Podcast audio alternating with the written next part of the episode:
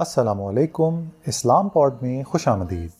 جس میں ہم ہر ہفتے آپ سے تعلق رکھنے والے معاملات اور دنیا میں رونما ہونے والے واقعات کو اسلامی نقطہ نظر سے پیش کرتے ہیں۔ اسلام پوڈ کو اپنے دوستوں اور عزیز و اقارب میں زیادہ سے زیادہ شیئر کریں۔ جزاک اللہ خیر۔ اسلام پوڈ کی اسپیشل ایپیسوڈ میں خوش آمدید، جس میں ہم خلافت عثمانیہ کے انہدام کے سو سال مکمل ہونے کے اوپر ایک گفتگو کریں گے۔ اور آج اس ایپیسوڈ میں ہمارے ساتھ شامل ہیں امجد ملک صاحب جو کہ ایک بزنس کنسلٹنٹ ہیں۔ امجد صاحب کیا حال ہے آپ کا؟ کیسے ہیں؟ جی الحمد للہ اچھا ملک صاحب سو سال مکمل ہو چکے ہیں خلافت عثمانیہ کے انہدام کو۔ بس میں شروع اس بات سے کروں گا کہ آپ اس حوالے سے کیا کہنا چاہیں گے۔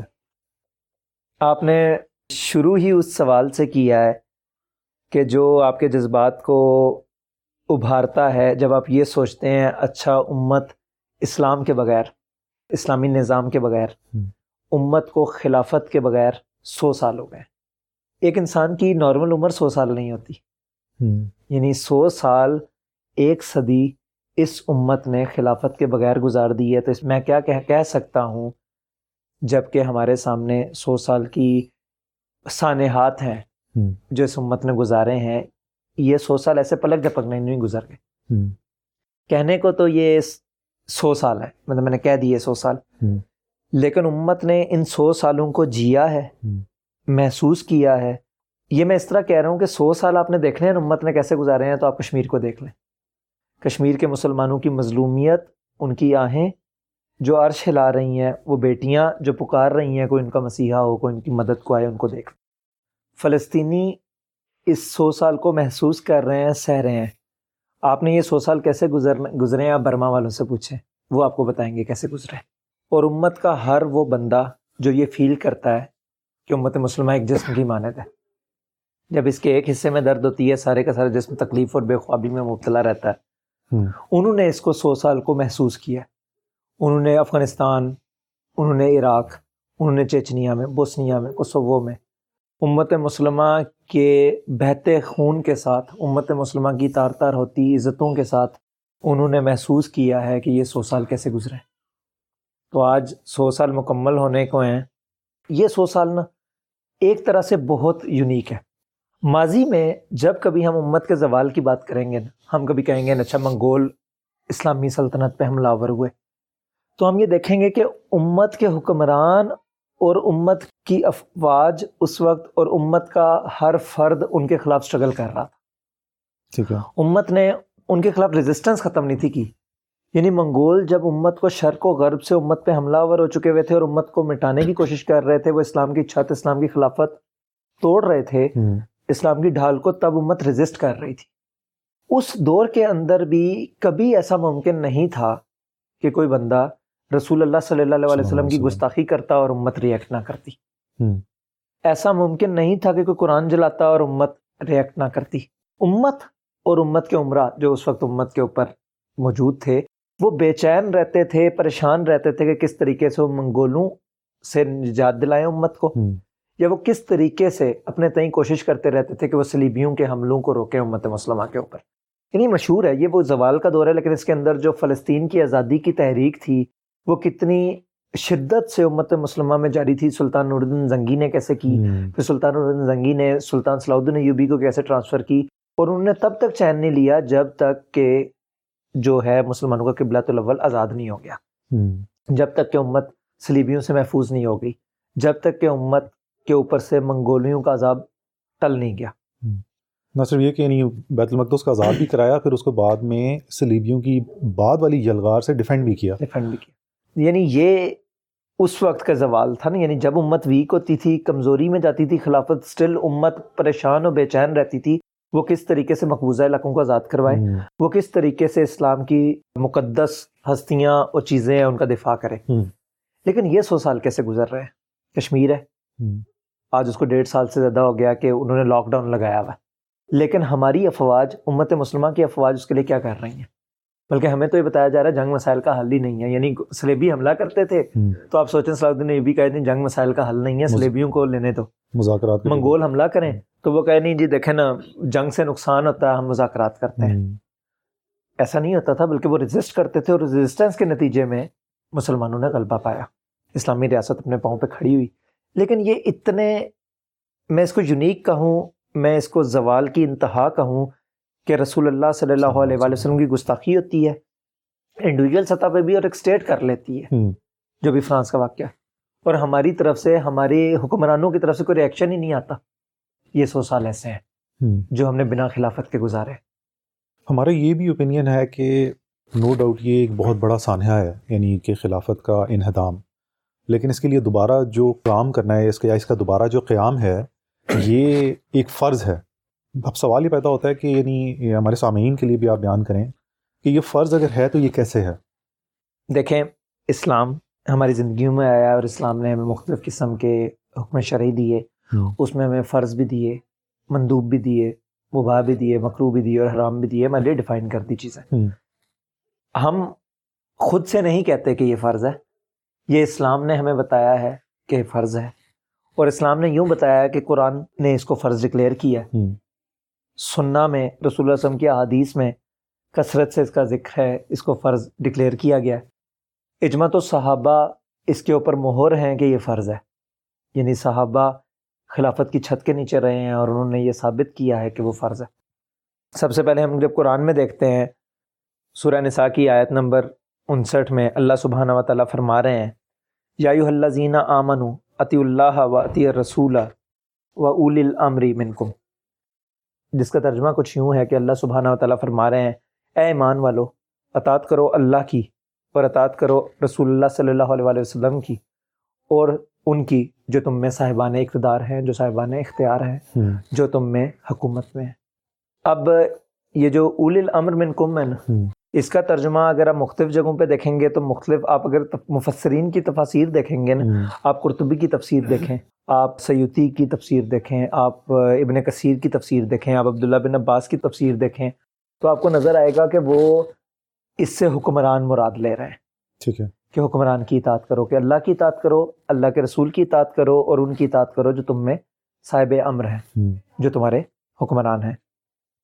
اس کے علاوہ اللہ سبحانہ و تعالیٰ قرآن میں آیت نمبر پینسٹھ، اسی سورہ کی آیت نمبر پینسٹھ میں فرما رہے ہیں فلاور ربی کا لا یوں منونا حتیٰ یو حق کی منہ کا فیما شجرا بینہ ہم سما لا یجدو فی انفسہم حرجم مما کا زیتا و یسلم و تسلیم اس آیت میں اللہ سبحانہ و تعالیٰ یوں فرما رہے ہیں، تمہارے رب کی قسم یہ لوگ اس وقت تک مومن نہیں ہو سکتے جب تک کہ یہ اپنے بامی اختلافات میں آپ صلی اللہ علیہ وآلہ وسلم کو فیصلہ کرنے والا نہ بنا لیں۔ اور پھر جب آپ صلی اللہ علیہ وآلہ وسلم ان کے درمیان کوئی فیصلہ کر دیں تو یہ اس کے اوپر اپنے دل میں کوئی کنی محسوس نہ کریں۔ اور اپنا سر تسلیم خم کر دیں۔ اب یہاں الفاظ ہے نا کہ یہ اس کے اوپر کوئی حرجم مما کا ضعی تھا یعنی یہ اپنے دل میں کوئی کنی محسوس نہ کریں۔ جو فیصلہ آپ صلی اللہ علیہ وآلہ وسلم کر دیں یہ اس کو ایز اٹ از ایکسیپٹ کر لیں۔ اور اپنا سر تسلیم خم کر دیں۔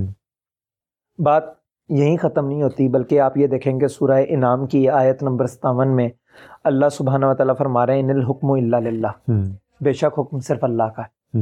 اور یہی ان الحکم اللہ للہ اللہ سبحانہ و تعالیٰ نے پھر سورہ یوسف کی آیت نمبر چالیس میں فرمایا۔ اور پھر اس کو دوبارہ اللہ سبحانہ و تعالیٰ نے ریپیٹ کیا ہے۔ سورہ یوسف کی آیت نمبر ستاسٹھ میں۔ یعنی تین بار قرآن مجید میں اللہ سبحانہ و تعالیٰ نے فرمایا بے شک حکم صرف اللہ کا ہے۔ تو اس چیز سے بھی نظر آ رہا ہے کہ حکم مسلمانوں کے درمیان دینے کا اختیار اللہ سبحانہ و تعالیٰ کو ہے۔ پھر اللہ سبحانہ و تعالیٰ قرآن میں کچھ یوں مخاطب ہو رہے ہیں۔ سورہ معاہدہ کی آیت نمبر پینتالیس میں اللہ سبحانہ و تعالیٰ فرما رہے ہیں وہ ملم یہ کم بما انضر اللہ فا کا حم الکافروں وہ لوگ جو اللہ کے نازل کردہ احکامات کے مطابق فیصلہ نہ کریں، تو ایسے لوگ کافر ہیں۔ اللہ سبحانہ و تعالیٰ دوبارہ سے سورہ معاہدہ کی آیت نمبر پینتالیس میں فرما رہے ہیں۔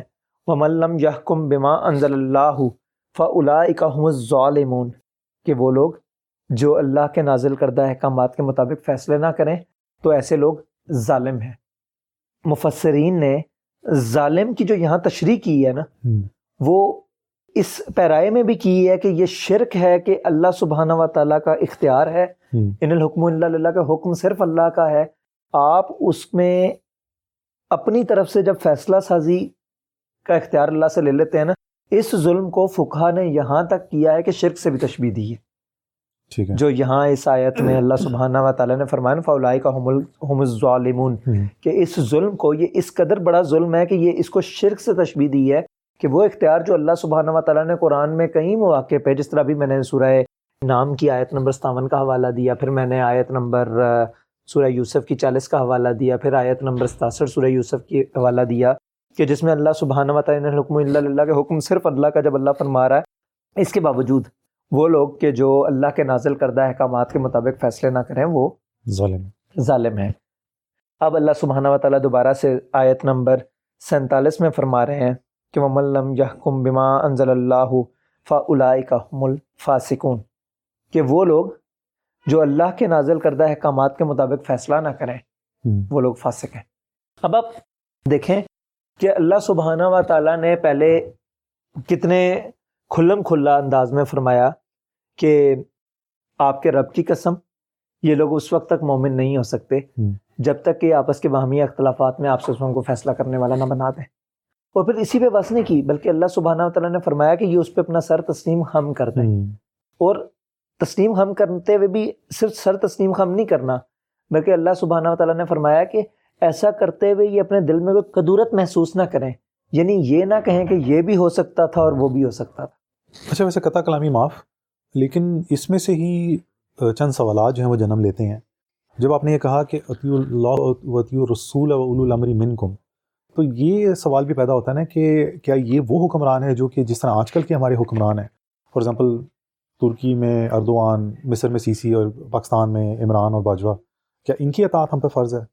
آپ اس کا فلو دیکھیں اللہ سبحانہ وتعالی اللہ کی اطاعت کرو اللہ کے رسول کی اطاعت کرو اور ان کی اطاعت کرو تمہیں اولو الامر ہے۔ اور اللہ سبحانہ و تعالیٰ کہہ رہے ہیں حکم اللہ اللہ کا حکم صرف اللہ کا ہے۔ اب اس آیت میں اللہ سبحانہ و تعالیٰ یہ نہیں کہہ رہا کہ حکم صرف اللہ کا ہے اور اللہ کے رسول۔ اللہ سبحانہ و تعالیٰ کہہ رہا ہے حکم صرف اللہ کا ہے۔ ہمیں پتہ ہے کہ رسول اللہ صلی اللہ علیہ وسلم صرف وہ کہتے ہیں جو ان کی طرف وہی کیا جاتا ہے جو اللہ سبحانہ و تعالیٰ کے احکامات۔ ہیں۔ اب قرآن ایک حکم ہے یعنی اس کے اندر معاملات سے متعلق حقوبات سے متعلق مطموعات سے متعلق احکامات ہیں۔ تو حکمران کا کام ہے کیا اس کو سمجھنے کی ضرورت ہے؟ حکمران نے امت مسلمہ کو چلانا ہے ان بنیادوں کے اوپر جو اللہ اور اس کے رسول نے ڈیفائن کر دی ہیں۔ یعنی اللہ نے جو نازل کیا اور رسول اللہ صلی اللہ علیہ وسلم نے جو سنت ہمارے درمیان چھوڑی ہے۔ حکمران کا کام یہ ہے کہ وہ اس کے مطابق امت کو چلائے۔ امت کے معاشی مسائل عدالتی مسائل معاشرتی مسائل کا حل قرآن و سننا سے نکالے اور ان کے مطابق امت کے امور کی دیکھ بھال کرے۔ اگر حکمران اسلام کے علاوہ کسی اور شے پہ چلانے کی کوشش کرے تو اس کے لیے حکم ہمارے سامنے بڑی آبویس احادیث موجود ہیں۔ ٹھیک ہے۔ جس طریقے سے حدیث ہے کہ معصیت میں کوئی اطاعت نہیں ہے۔ اب جب یہ آیت تلاوت کی جا رہی تھی تو ایک بار عبداللہ بن عمر نے یہ تلاوت کی۔ تو ایک تابعی وہ کھڑے ہوئے اور انہوں نے پوچھا کہ یہ یہ ڈسکشن ان کے درمیان میں تھی کہ حکمران کی اطاعت جو ہے وہ کرنا لازم ہے۔ آپ کو پتہ ہے کہ اس وقت ایک مسئلہ کھڑا ہوا ہوا تھا۔ پہلے امام حسین کی خلافت آئی اور پھر امیر معاویہ کی خلافت آئی اور پھر ان کے درمیان جو حضرت علی کے دور میں جنگیں ہوئی وہ سارا ایک واقعہ چل رہا تھا۔ اس کی بنیاد پہ انہوں نے سوال کیا انہوں نے کہا اللہ اور اس کے رسول کی اطاعت کریں اور ان کی اطاعت کریں جو میں اولو الامر ہے تو یعنی وہ جو مرضی حکم دیں ہم اس کی اطاعت کر لیں۔ تو عبداللہ بن عمر خاموش ہو گئے تھوڑی دیر کے لیے۔ اور خاموش ہونے کے بعد پھر انہوں نے کہا کہ تم پہ جو واجب ہے وہ صرف حق کے اندر اطاعت ہے۔ ٹھیک ہے۔ کہ جو حق کی طرف تمہیں حکم دیا جائے تم اس کی اطاعت کرو۔ ٹھیک ہے۔ تو حرام کے اوپر حکم کرنا اگر دے دیا جائے تو اس کی اطاعت نہیں کرنی بلکہ اس کو تو ریٹیلی اس کے سامنے تو ریزسٹ کرنے کا حکم ہے ٹھیک ہے۔ کہ جب تم کوئی منکر ہوتا دیکھو تو اس کے سامنے اس کو ہاتھ سے روکو اگر استطاعت رکھتے ہو تو ہاتھ سے روکو۔ اگر اس کی استطاعت نہیں رکھتے تو زبان سے برا بلا کہو۔ ہم۔ اگر اس کی بھی استطاعت نہیں جانتے رکھتے تو دل میں برا جانو۔ ہم، اور ہاں اگر یہ ایمان کا کمزور ترین درجہ ہے۔ تو آپ کہہ رہے ہیں کہ نہیں اس کو برا جاننا تو نہیں بلکہ آپ اس پہ عمل کرنا شروع کر دیں۔ تو اسلام کا حکم بڑا واضح ہے کہ جب آپ نے حرام دیکھنا اس کو روکنا ہے نہ کہ آپ نے اس پہ عمل کرنا۔ اور اس کے اوپر دلالت یہ ہے کہ اللہ سبحانہ و تعالیٰ کیا کہہ رہا ہے؟ اے ایمان والو اطاعت کرو اللہ کی اور رسول اللہ صلی اللہ علیہ وسلم کی اللہ اور ان کی جو تم میں صاحب اقتدار ہیں۔ ہم، پھر اللہ سبحانہ کہہ رہا ہے فَإِن تَنَازَعْتُهُمْ فِي شَيْءٍ فَرُدُّوهُ إِلَى اللَّهِ وَرَسُولِهِ إِن كُنتُمْ تُؤْمِنُونَ بِاللَّهِ وَالْيَوْمِ الْآخِرِ۔ ہم۔ اللہ سبحانہ تعالیٰ نے یہی ایکسپلین کر دیا پھر اگر جھگڑا ہو جائے تمہارے درمیان کسی معاملہ میں تو اس کو لٹا دو اللہ اور اس کے رسول کی طرف۔ ٹھیک ہے۔ اگر تم واقعی ایمان رکھتے ہو اللہ پر اور روز آخرت پر۔ یعنی آپ جب اس آیت کو پورا پڑھتے ہیں تو اللہ سبحانہ تعالیٰ کہہ رہا ہے اللہ کی اطاعت کرو اللہ کے رسول کی اطاعت کرو اور ان کی اطاعت کرو جو تم میں صاحب عمر ہیں۔ لیکن اگر ان کے درمیان اور تمہارے درمیان کوئی اختلاف پیدا ہو جائے تو اب صاحب عمر اور تمہارے درمیان فیصلہ کون کرے گا؟ فیصلہ کرنے والی ذات۔ اللہ سبحانہ و تعالیٰ کا قرآن اور رسول اللہ علیہ وسلم کی سنت سنت ہے۔ کہ آپ اس معاملے کو لٹائیں گے اللہ اور اس کے رسول کی طرف جو حکم وہاں سے نکلے گا آپ اس پہ اس کو من و ان تسلیم کر لیں گے نہ صاحب امر دل میں کوئی کرنی محسوس کرے گا نہ آپ کرنی محسوس کریں گے۔ ٹھیک ہے۔ تو مومن ابھی جو ہم نے پیچھے ایک آیت تلاوت کی جس میں تھا کہ آپ اپنے دل میں کوئی کرنی محسوس نہ کریں۔ تو پھر اس کا مطلب ہے کہ جو آپ لٹائیں گے قرآن و سننا کی طرف تو قرآن و سننا فیصلہ کریں گے آپ کے درمیان۔ اچھا میرے ویسے سوال ہی پیدا ہوتا ہے وہ جو آپ نے سورہ معاہدہ کی جو آیات تلاوت کی ہیں ظالم کی اور فاسق کی اور کافر کی ڈیفینیشنز تو کافی مختلف ہیں۔ یعنی ایک شخص ہو سکتا ہے کہ ظالم ہو لیکن کافر نہ ہو۔ ایک شخص تو ہو سکتا ہے کہ فاسق ہو لیکن ہو مسلمان۔ تو یہاں پہ ان آیات سے کیا مطلب نکلتا ہے؟ دیکھیں یہاں پہ سب سے پہلے وہ جو اللہ کے احکامات کے خلاف حکم کرتے ہیں وہ کافر ہیں۔ اب اسلام آپ سے یہ ایکسپیکٹ نہیں کرتا کہ اتنے واضح احکامات آ جانے کے باوجود آپ جو ہیں وہ کفر سے فیصلے کریں۔ گے ایک بندہ جس کو پتہ ہے کہ شراب حرام ہے اور وہ شراب پی لیتا ہے۔ تو اب وہ گناہ گار ہے کہ اس نے اللہ سبحانہ و تعالیٰ کے حکم کا منکر ہوا ہے۔ اس نے اللہ سبحانہ و تعالیٰ کے حکم کے اگینسٹ جا کے شراب پی ہے تو اب وہ گناہ گار ہے۔ لیکن اگر ایک بندہ اس کو حلال کر دے شراب کو اچھا۔ تو اب وہ کافر ہو جاتا ہے۔ اب وہ حکمران کے جو کفر کو نافذ کر رہا ہے یہ سمجھ کے کہ یہ کفر ہے۔ تو وہ اس میں بدترین گناہ گار ہوگا کہ اس نے اللہ سبحانہ و تعالیٰ کے احکامات کا منکر ہوا ہے۔ لیکن اگر وہ شخص اسلام کی نفی کر کے، اسلام کے نظام کی نفی کر کے اور یہ یہ دیکھیں نا حکمران کی دو اقسام ہوتی ہیں۔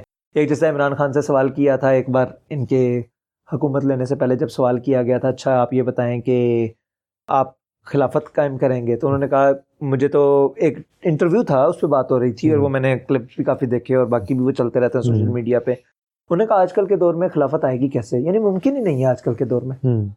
آپ کیسے پریکٹیکلی آپ مجھے بتائیں پریکٹیکلی یہ ممکن کس طریقے سے کہ آپ اسلام کو نافذ کرتے ہیں تو اگر ایک شخص یہ سمجھتا ہے کہ نہیں اسلام کو کوئی نظام ہے لیکن آج کل کے دور میں اس کو نافذ کرنا پریکٹیکل نہیں ہے۔ تو پھر اس ہاں۔ کی یہ سمجھ کی کمزوری اس کو گناہ کا مرتکب بنا دے گی۔ لیکن اگر ایک شخص اسلام کے نظام کا سمجھ بوجھ رکھنے کے باوجود انکاری ہو جائے اور وہ یہ کہے کہ بھئی اسلام کا نظام تو چاہے اللہ سبحانہ و تعالیٰ نے مجھے کیفیت اور دے دی ہے اتھارٹی اس کے باوجود میں اس کو نافذ نہیں کرتا اور میں تو کفری نافذ کرنا ہے تو وہ کافر ہو جائے گا۔ ٹھیک ہے۔ پھر اسی طرح فاسق فاسق وہ ہے نا کہ جو یعنی وہ شخص جو گناہ کر رہا ہو اور اس کو گناہ کرتے ہوئے اللہ کا خوف نہ ہو۔ تو ایک حکمران جو ذرا سا خوف نہیں رکھتا کہ وہ سود نافذ کر رہا ہے۔ اور جب وہ آپ کے سامنے یہ کہے گا کہ ہم آئی ایم ایف نہ جائیں تو کیا کریں؟ یعنی وہ آپ کو یہ کہہ رہا ہے کہ مطلب اس کے اندر شرمندگی کے آثار بھی نہیں ہے تو اب وہ وہ گناہ کر رہا ہے۔ لیکن وہ یہ گناہ کرتے ہوئے شرمندہ بھی نہیں ہے۔ وہ کھلم کھلا یہ گناہ کر رہا ہے تو وہ فاسق و فاجر ہے۔ تو یہ حکمران کیونکہ یہ یہ بدترین گناہ گار ہے یہ فاسق ہیں۔ اور یہ ظالم ہے ٹھیک ہے۔ ہاں اگر یہ اسلام کے نظام کی نفی کر کے کفریہ نظام پہ یقین کر کے اس کو نافذ کرے گا کوئی شخص تو وہ کافر بھی ہو۔ ٹھیک ہے۔ اچھا آپ نے سننا کی بات بھی کی کہ اس کے یعنی خلافت کی قیام کی فرض ہونے کے لیے جو ہے وہ سننا سے بھی دلائل ہیں۔ تو ان پہ تھوڑی سی بات کریں گے؟ جی بالکل سننا سے بتدریج دلائل ملتے ہیں جو خلافت کے متعلق ہیں۔ کولی بھی فیلی بھی۔ آپ کو پتہ ہے کہ رسول اللہ صلی اللہ علیہ وآلہ وسلم. نے جو ہے وہ تیرہ سالہ اسٹرگل کے بعد ایک ریاست مدینہ کی ریاست قائم کی۔ یعنی اسلامی ریاست کا قیام رسول اللہ صلی اللہ علیہ وسلم نے اپنی زندگی میں کر کے دکھایا اور یہ تواتر سے ثابت ہے۔ یہاں تک ثابت ہے کہ مکی اور مدنی صورتیں ہیں۔ یعنی مکے میں کچھ صورتیں نازل ہوئی ہیں اور کچھ مدینے میں نازل ہوئی ہیں۔ رسول اللہ صلی اللہ علیہ وسلم نے مدینے میں اسلامی ریاست کی بنیاد رکھی اور مسلمانوں کے امور کی دیکھ بھال کرنا شروع کی یہ تواتر سے ثابت ہے۔ رسول اللہ صلی اللہ علیہ وآلہ وسلم کہ یہ اعمال اس تواتر سے ہم تک پہنچے ہیں کہ بڑا مشہور ہے جو بہت معروف ہے کہ رسول اللہ صلی اللہ علیہ وسلم نے ایک یہودی عورت کا ہاتھ کاٹنے کا حکم دیا۔ اور پھر وہ پورا واقعہ ہے کس طریقے سے اصحاب کی سفارش دلوائی گئی اسامہ بن زید آئے اور انہوں نے کہا اللہ کے رسول کا ہاتھ نہ کاٹیں تو اللہ کے رسول وسلم نے فرمایا کہ اگر میری بیٹی فاطمہ بھی چوری کرتی تو میں اس کا بھی ہاتھ کاٹ دیتا۔ اب رسول اللہ صلی اللہ علیہ وسلم لوگوں کے معاشی معاشرتی اور عدالتی مسائل کا کو جو حل کر رہے تھے اللہ کے نازل کردہ احکامات کے مطابق۔ اور یہ جو اللہ سبحانہ و تعالیٰ رسول اللہ صلی اللہ علیہ وسلم سے ڈیمانڈ کر رہا ہے کہ یہ اس وقت تک مومن نہیں ہو سکتے جب تک آپس کے معاملات میں آپ کو فیصلہ کرنے والا نہ بنا لیں۔ یا اللہ کے رسول ان لوگوں میں اللہ کے نازل کردہ احکامات کے مطابق فیصلے کیجیے۔ اب یہ جو فیصلہ کرنے کی اتھارٹی رسول اللہ صلی اللہ علیہ وسلم کے پاس آئی تھی یہ اس وجہ سے آئی تھی کہ رسول اللہ صلی اللہ علیہ وسلم مدینہ کے حکمران بن گئے۔ ٹھیک ہے۔ تو رسول اللہ صلی اللہ علیہ وسلم نے اپنی زندگی میں ریاست قائم کی اور اس ریاست کے اندر اللہ کے احکامات کو نافذ کیا یہ تو تواتر سے ثابت ہے۔ سوال یہ رہتا ہے کہ کیا رسول اللہ صلی اللہ علیہ وسلم کے بعد اس کو کیری ہونا چاہیے تھا کہ تو نہیں ہونا چاہیے تھا؟ تو ہمارے سامنے کئی احادیث موجود ہیں جس کے پر دلالت کرتی ہیں۔ رسول اللہ صلی اللہ علیہ وسلم نے فرمایا وہ شخص جو اس حال میں مرا کہ اس کی گردن میں خلیفہ کی بیت کا توقنا وہ جہالت کی موت مرا۔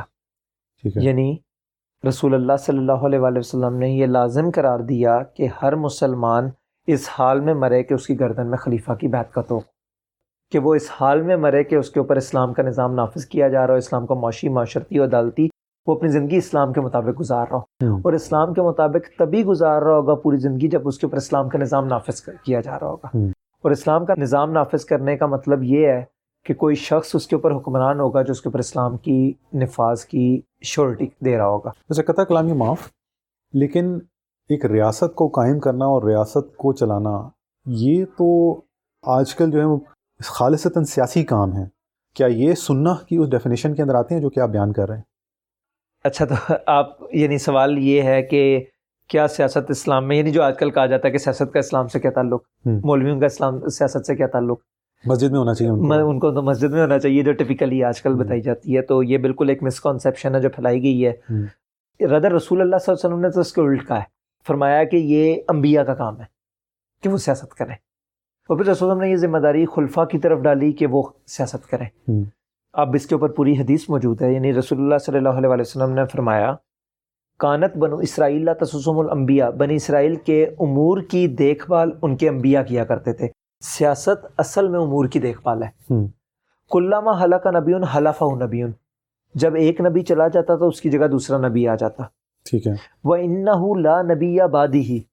لیکن رسول اللہ علیہ وسلم فرما رہے ہیں کہ میرے بعد تمہارے درمیان کوئی نبی نہیں ہوگا۔ وہ ستکون خلفہ فتکسر کثرت سے خلفہ ہوں گے جو تمہارے امور کی دیکھ بھال کریں گے۔ ٹھیک ہے۔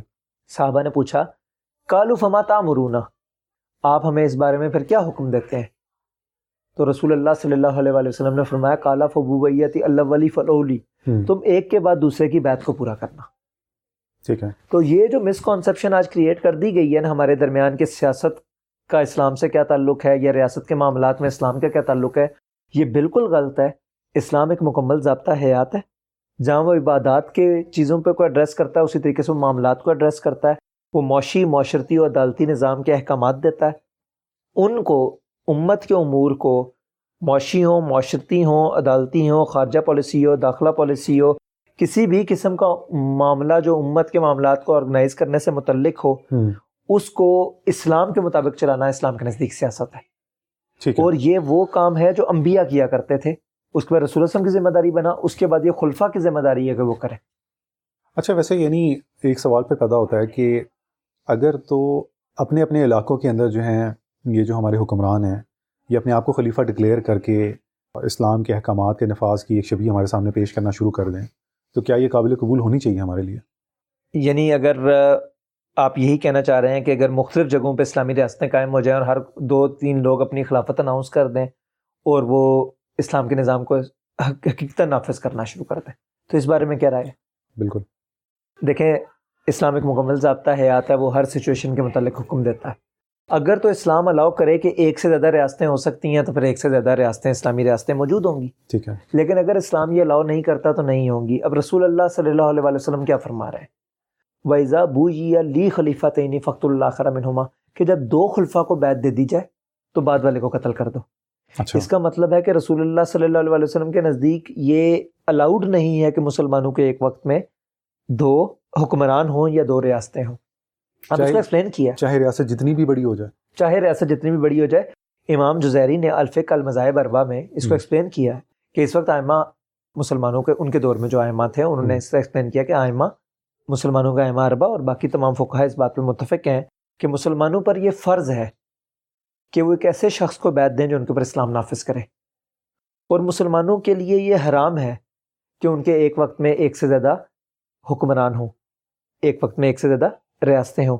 چاہے ایسا اتفاق کی بنیاد پہ ہو یعنی مسلمان آپس میں ایگری کر لیں تم وہاں خوش ہم یہاں خوش۔ دونوں اسلام نافذ کر رہے ہیں لیکن وہ آپس میں اتفاق کی بنیاد پہ ہو کہ دونوں ایگری کر لیں کہ تمہاری علیحدہ خلافت ہماری علیحدہ خلافت یا یہ اختلاف کی بنیاد پہ ہو۔ دونوں صورتوں میں یہ حرام ہے امام جزیری نے اس کو الفق المذاہب اربا میں لکھا ہے کہ یہ دونوں صورتوں میں حرام ہے نہ اتفاق سے نہ اختلاف سے۔ کیونکہ جب رسول اللہ صلی اللہ علیہ وسلم نے یہ چیز اسٹیبلش کر دی کہ ویزا بوئی علی خلیفہ تعینی فخر اللہ منہما کہ جب دو خلفہ کو بیت دے دی جائے تو بعد والے کو قتل کر دو۔ تو اب ہمارے پاس جب قرآن نے کہا نا کہ یہ اس وقت تک مومن نہیں ہو سکتے جب تک کہ یہ آپس کے بامی اختلافات میں آپ سے کو فیصلہ کرنے والا نہ بنا لیں۔ ٹھیک ہے۔ اور جب آپ ان کے درمیان کو فیصلہ کر دیں تو یہ اپنا سر تسلیم خم کر دیں اس پہ کنی محسوس نہ کریں۔ تو آپ دیکھیں نا یہ بڑا ایک اچھا آپشن لگتا ہے کہ اچھا چلے مسلمان کر تو اسلامی نافذ رہیں۔ تو اتفاق سے اگر ایک ادھر ریاست بنا لی ہے ایک ادھر ریاست بنا لی ہے وہ دونوں علیحدہ ہو کے بیٹھ گئے ہیں۔ لیکن ہمیں اسلام کا حکم دیکھنا پڑے گا۔ اسلام نے الاؤ نہیں کیا کہ ایک وقت میں مسلمانوں کے دو حکمران یا دو ریاستیں ہوں۔ ٹھیک ہے۔ آپ نے درمیان میں اجماع صحابہ کے حوالے سے بھی بات کی تھی کہ جی اس سے بھی دلائل ہمیں ملتے ہیں خلافت کے۔ تو اس پہ کچھ بات کریں گے آپ؟ جی بالکل۔ اجماع تو صحابہ تو اس پہ سب سے بڑی دلالت ہے۔ کیونکہ رسول اللہ صلی اللہ علیہ وسلم کے بعد جو خلافت راشدہ اسٹیبلش ہوئی وہ اجماع تو صحابہ سے اسٹیبلش ہوئی۔ صحابہ نے رسول اللہ صلی اللہ علیہ وسلم کے حکم کو جس طریقے سے سمجھا تھا کہ وہ تو بالکل اس چیز کو قبول نہیں تھے کر سکتے کہ وہ اس حال میں مرتے کہ ان کی گردن پہ خلیفہ کی بیاہ کا توقنا ہو۔ تو صحابہ نے یہ اس کو اس طرح سمجھا تھا اور صحابہ نے رسول اللہ صلی اللہ علیہ وسلم کی چھوڑی ہوئی ریاست جو جزیرت العرب میں چھوڑ کے گئے تھے اس کو مستحکم کیا اور پھر تین بر اعظموں میں پھیلا دیا۔ یعنی یہ تو ایک حقیقت ہے۔ کوئی جتنا مرضی ڈینائی کرنا چاہے۔ ڈینائی کرنا ہاں۔ چاہے لیکن خلافت راشدہ کا وہ سنہری دور جب ریاست حجاز سے نکل کے دنیا کے تین بر اعظموں پہ پھیل گئی اور اس کا کوئی ثانی نہیں ہے وہ سپر پاور بننے کی طرف چل پڑی اس نے رومو فارس کو شکست دے دی تو یہ ہوا۔ اب یہ حادثاتی طور پہ نہیں ہوا۔ ایسا نہیں ہوا۔ اگر تو کوئی رسول اللہ صلی اللہ علیہ وسلم آپ کو تین بر اعظموں پہ ایک حکومت دے جاتے ہیں نا اور آپ کو ایک اسٹیبلشڈ حکومت مل جاتی نا آپ اس کو چلاتے رہتے تو لوگ کہتے چلیں اللہ کے رسول دے گئے اور یہ چلاتے رہے اور پھر ایسا ہوا کہ بعد میں یہ ٹوٹ گئی۔ ایسا بالکل نہیں ہوا۔ آپ دیکھیں ہوا کیا؟ رسول اللہ صلی اللہ علیہ وسلم کے بعد منکرین زکوٰۃ کھڑے ہو گئے۔ رسول اللہ صلی اللہ علیہ وسلم کے بعد مرتدین کھڑے ہو گئے۔ جو اسلام سے پھرنا شروع ہو گئے۔ تو رسول اللہ صلی اللہ علیہ وسلم کے اصحاب نے کیا کیا؟ رسول اللہ صلی اللہ علیہ وسلم کے اصحاب نے حضرت ابو بکر صدیق کے ہاتھ کے اوپر بیت کی۔ ان کو خلیفہ الاول مقرر کیا۔ اور انہوں نے پھر رسول اللہ صلی اللہ علیہ وسلم کی اس چھوڑی ہوئی ایک ریاست کو اس خلفشار سے اس کے عرض سے نکالا اور اس کو آگے لے کے چل پڑے۔ پھر اس ریاست نے دعوت الجہاد کی ذمہ داری سنبھالی۔ حضرت ابو بکر صدیق رضی اللہ تعالیٰ عنہ کی بیت صحابہ نے ثقیفہ بنی سادہ میں کی۔ یعنی ثقیفہ بنی سادہ کے باغ میں جب صحابہ اکٹھے ہوئے اور انصار و مہاجرین کا جو اختلاف کھڑا ہوا وہ اختلاف کس بات پہ تھا؟ کہ خلیفہ کس کو ہونا چاہیے؟ ٹھیک ہے۔ یعنی جو وہ کہتے ہیں رسول اللہ صلی اللہ علیہ وسلم کے اصحاب ثقیفہ بنی سادہ میں ایسے موقع پہ جب رسول اللہ صلی اللہ علیہ وسلم کی تدفین پینڈنگ تھی۔ وہ اس کو پینڈنگ چھوڑ کے جب وہ جمع ہوئے اور اس کے اوپر ڈسکشن سٹارٹ ہو گئی کہ خلیفہ کس کو ہونا چاہیے تو اب یہ امپورٹینس کو انڈورس کر رہا ہے۔ ٹھیک ہے۔ کہ کس قدر لازم تھا کہ خلفاء کی تقرری کی جاتی ہے خلیفہ کی تقرری کی جاتی ہے جو رسول اللہ صلی اللہ علیہ وسلم کا نائب بن کے دنیا کو رسول اللہ علیہ وسلم کے احکامات کے مطابق چلاتا۔ اب ثقیفہ بنی سادہ میں رسول اللہ صلی اللہ علیہ وسلم کے جانشین حضرت ابو بکر صدیق رضی اللہ تعالیٰ عنہ بنے۔ حضرت ابو بکر صدیق رضی اللہ تعالیٰ عنہ کے جب وسال کا وقت قریب آیا تو حضرت ابو بکر صدیق رضی اللہ تعالیٰ عنہ نے امت کے مشورے سے حضرت عمر رضی اللہ تعالیٰ عنہ کی نامزدگی کی۔ ٹھیک ہے۔ اور امت نے ان کو بیت دی تو حضرت عمر رضی اللہ تعالیٰ عنہ امت کے خلیفہ بن گئے۔ ٹھیک ہے۔ یعنی ابو بکر صدیق اور عمر کے درمیان کوئی گیپ نہیں ہے۔ تو جو سمجھنے کی بات ہے وہ یہ سمجھنے کی بات ہے کہ آپ دیکھیں رسول اللہ صلی اللہ علیہ وسلم نے فرمایا ہوا کہ دو کاموں میں جلدی کرو۔ بیٹی جوان ہو جائے تو اس کی رخصتی میں اور کوئی فوت ہو جائے تو اس کی تدفین میں۔ اب آپ ایک بار سنیریو کو انویج کریں کہ رسول اللہ صلی اللہ علیہ وسلم کی تدوین پینڈنگ ہے۔ پینڈنگ کر دی گئی۔ کیوں؟ کہ صحابہ ثقیفہ بنی سادہ کے باغ میں اکٹھے ہو کے ڈسکشن کیا کر رہے ہیں کہ خلیفہ کس کو ہونا چاہیے۔ اب جست خاکی جست مبارکہ پڑا ہوا ہے رسول اللہ صلی اللہ علیہ وآلہ وسلم کا۔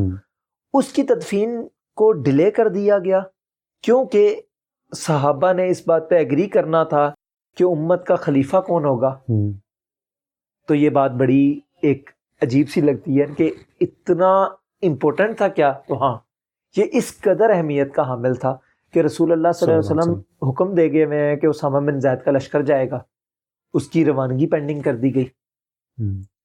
رسول اللہ صلی اللہ علیہ وسلم کی جزد مبارکہ کی تدفین پینڈنگ کر دی گئی۔ اور صحابہ ثقیفہ بنی سادہ میں جمع ہو کے اس بات پہ بحث کر رہے ہیں کہ مسلمانوں کا خلیفہ کس کو ہونا چاہیے۔ تو اس سے نظر آتا ہے کہ صحابہ کس قدر شدت سے اس چیز کی اہمیت کو فیل کرتے تھے کہ خلیفہ کا ہونا کتنا ضروری ہے اور فوراً نظر بھی آ گیا۔ یعنی ابو بکر صدیق رضی اللہ تعالیٰ عنہ خلافت کی مسئلے پہ بیٹھے اور ساتھ ہی کیا حالات جنریٹ ہو گئے۔ ادھر سے منکرین زکوٰۃ کا فتنہ کھڑا ہو گیا۔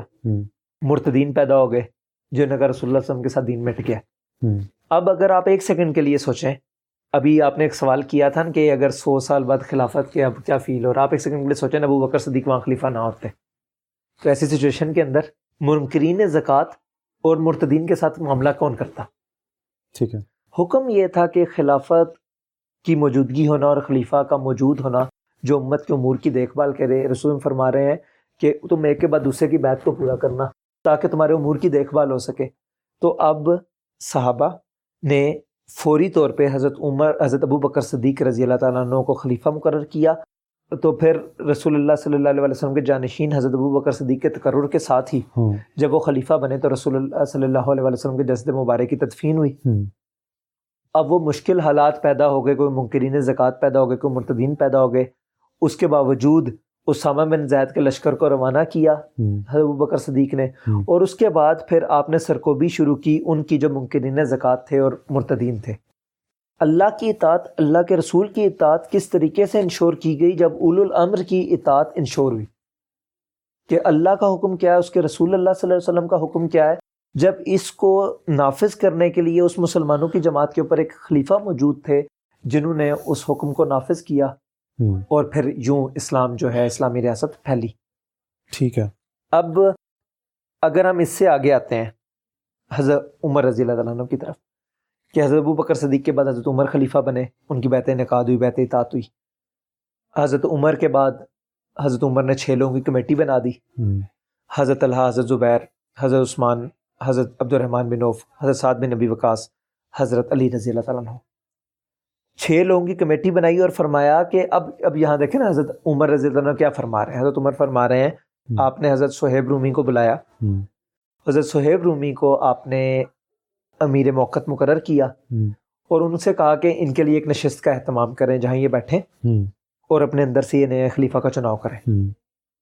اس کے ساتھ آپ نے ان کو حکم دیا کہ آپ سپاہیوں کا دستہ ان کی حفاظت پہ معمور کریں۔ پھر اگلا جو حکم دیا وہ ایکچولی اس سے زیادہ کیا ہوگا ایویڈنس اس کی فرضیت کے متعلق کہ جو کمیٹی ہم نے ابھی نام لی ہے چھ و اشرم مبشرہ میں سے حضرت عمر نے حکم دیا کہ ان چھ کے لیے نشست کا اہتمام کرو لیکن اگر پانچ متفق ہو جائیں اور ایک اختلاف کرے تو اس کی گردن اڑا دینا۔ اگر چار متفق ہو جائیں اور دو اختلاف کریں تو ان کی گردن اڑا دینا یہ سلسلہ تب تک جاری رکھنا جب تک کہ اپنے اندر سے ایک نیا خلیفہ نہ چن لیں۔ اب صحابہ کے سامنے حضرت عمر رضی اللہ عنہ نے حکم جاری کیا اور کسی صحابی نے اس پہ اعتراض نہیں کیا۔ کہ کیا آپ اتنے کبار اتنے جید اشرم بشرہ صحابہ کی قتل کا حکم دے رہے ہیں صرف خلیفہ نہ تقرر کرنے پہ؟ تو یہ چیز کیا شو کرتی ہے کہ خلیفہ کا تقرر کس قدر ضروری تھا کہ تمام صحابہ اس بات پہ جمع ہوئے اجماع ہوا صحابہ کا کہ اگر یہ اپنے بیچ میں سے ایک خلیفہ کی تقرری کو یقینی نہیں بناتے پھر وہ ہوگا جو آپ نے پوچھا مجھ سے کہ یہ سو سال امت کے ساتھ جو ہوا ہے۔ ایگزیکٹلی یہ وہ چیز ہے۔ کشمیر سے لے کے فلسطین تک برما سے لے کے الجزائر تک جو امت کے ساتھ بیتی ہے جس سانحہ سے امت گزری ہے یہ ہوتا ہے جب پھر رسول اللہ صلی اللہ علیہ وسلم کا اور اللہ کا یہ حکم پورا نہ کیا جائے۔ تو اجماع تو صحابہ سے یہ ثابت ہے کہ صحابہ نے ایک کے بعد دوسرے خلیفہ کو بیت دی تاکہ وہ ان کے اوپر اسلام کے نفاذ کو انشور کرے۔ اچھا پھر یہ ایک سوال یہ ضرور جنم لیتا ہے کہ اگر اتنی اہمیت کا یہ فرض ہے اور جس کے نہ ہونے کی وجہ سے اتنا امت کا نقصان ہو رہا ہے اور جو کہ اتنا بڑا سانحہ ہے تو یہ اتنا معروف کیوں نہیں ہے؟ یہ اتنا ویل نون کیوں نہیں ہے کہ امت اس اس فرض کو اس طریقے سے کیوں نہیں سمجھ رہی جس طریقے سے اس کا تقاضا ہے؟ دیکھیں ابھی ہم نے ہم نے یہ ڈسکشن کی ہے کہ حدیث کے اندر اس کا پراپر ہم نے اس کو جہالت کی موت سے تشبیح دی ہے۔ اجمت و صحابہ میں کلیئرٹی سے موجود ہے۔ تو آج واقعی ایک سوال بنتا ہے کہ امت کے ذہنوں میں اتنا کلیئر کیوں نہیں ہے؟ دیکھیں کفار نے جب مسلمانوں کی استمار نے جب مسلمانوں کی زمینوں پہ حملہ ور ہوا اور اٹھارہ سو ستاون کے بعد اس نے مسلمانوں کے علاقوں کو کیپچر کرنا شروع کیا تو تب اس نے مسلمانوں کے نظام کو توڑا سب سے پہلے آ کے سب سے پہلے آ کے اس نے مسلمانوں کی عبادات پہ قدغن نہیں لگائی بلکہ مسلمانوں کے معاملات پہ قدغن لگائی۔ اس نے آ کے مسلمانوں کی وہ جو ڈھال تھی وہ ختم کی اور کسی ایریا پہ قابض ہو گیا۔ اس پہ قبضہ کرنے کے بعد اس نے وہاں پہ اپنا نظام نافذ کیا۔ اب نظام نے وہاں کی تعلیم دینی تھی وہاں کی معاشی معاملات کنٹرول کرنے تھے وہاں کے معاشرت معاشرت کو کنٹرول کرنا تھا۔ اب جب مسلمانوں کے معاملات کو کفریہ بنیادوں پہ چلانے کی کوشش کی گئی تو ریزسٹنس کھڑی ہوئی شدید قسم کی۔ ٹھیک ہے۔ پھر ہم دیکھتے ہیں جس طرح اٹھارہ سو ستاون کی تحریک آزادی شروع ہوئی کہ مسلمانوں نے رد کر دیا کہ وہ کفر کا استعمار کا نظام قبول نہیں کریں گے۔ استعمار نے بھی اس بات کو سمجھ لیا۔ اٹھارہ سو ستاون کی جو قوت سے انہوں نے مسلمانوں کو جب شکست دی تو پھر وہ واقعات جو مشہور ہیں کہ کہا جاتا ہے کہ دہلی سے آگرہ کے درمیان جو ہے ہر دوسرے درخت کے ساتھ شاید ایک عالم کی لاش لٹکائی گئی۔ علماء کو توپ کے دھانوں کے سامنے باندھ کے اڑا دیا گیا۔ کس وجہ سے؟ کیا اس وجہ سے کہ وہ علماء نماز اور روزے کی بات کر رہے تھے؟ نہیں۔ علماء نماز اور روزے کی اگر بات کر رہے تھے اس سے کفار کو مسئلہ نہیں تھا۔ کفار نے تو موجود قابض ہو جانے کے بعد بھی اس نے نماز روزے پہ پابندی نہیں لگائی۔ ایون آج استعمار پابندی نہیں لگاتا وہ دین و دنیا کو علیحدہ رکھتا ہے۔ وہ کہتا ہے اگر آپ نے اپنی چرچ میں جا کے عبادت کرنی ہے مندر میں جا کے عبادت کرنی ہے مسجد میں جا کے عبادت کرنی ہے آپ کریں۔ لیکن معاملات و نظام ہماری مرضی سے چلے گا۔ تو اس نے اس وقت ان علماء کو جو انبیاء کے وارث تھے اور جنہوں نے اس کے نظام کو چیلنج کیا اس نے ان کو درختوں کے ساتھ لٹکایا اس نے ان کو توپ کے دھانوں کے ساتھ باندھ کے اڑایا۔ یعنی آپ دیکھیں نا اٹھارہ سو ستاون سے پہلے وہ قابض ہوتا آ رہا تھا۔ اٹھارہ سو ستاون میں اس نے تحریک آزادی کو کچل دیا۔ اور اٹھارہ سو ستاون سے لے کے ہم ہندوستان کی بات کریں تو اگلے آنے والے سالوں میں وہ ہندوستان پہ پریکٹیکلی قابض رہا۔ معاشی معاملات وہ چلا رہا ہے عدالتی معاملات وہ چلا رہا ہے وہ جو ہے معاشرتی معاملات چلا رہا ہے اور چلا رہا تھا کفر کے مطابق۔ اس نے ہر اس آواز کو دبایا جو اس کے خلاف اٹھ رہی تھی جو اس کے نظام کے خلاف اٹھ رہی تھی۔ اس نے اپنے نظام کو مسلمانوں کے لیے ایکسیپٹیبل بنایا۔ اس نے اپنے تعلیمی نظام کے تھرو ان کی ذہن سازی کی۔ اس نے ان کو بتایا کہ انگریزی تعلیم کا حصول کریں لیکن یہ اصل میں انگریزی تعلیم کا حصول نہیں تھا یہ انگریز کے تعلیمی نظام کو ایکسیپٹ کرنے کا طریقہ تھا کہ اس نے جو تعلیمی پالیسی نافذ کی اس کے اندر اس نے اپنی معاشرت اور اپنی معاشیت پڑھائی۔ اس نے مسلمانوں کو اسلامی نظام سے دور کر کے کفریہ نظام کی سمجھ بوجھ دی۔ جس کے نتیجے میں کفر کے معاشی معاشرتی اور عدالتی نظام یہاں پہ عام ہوئے۔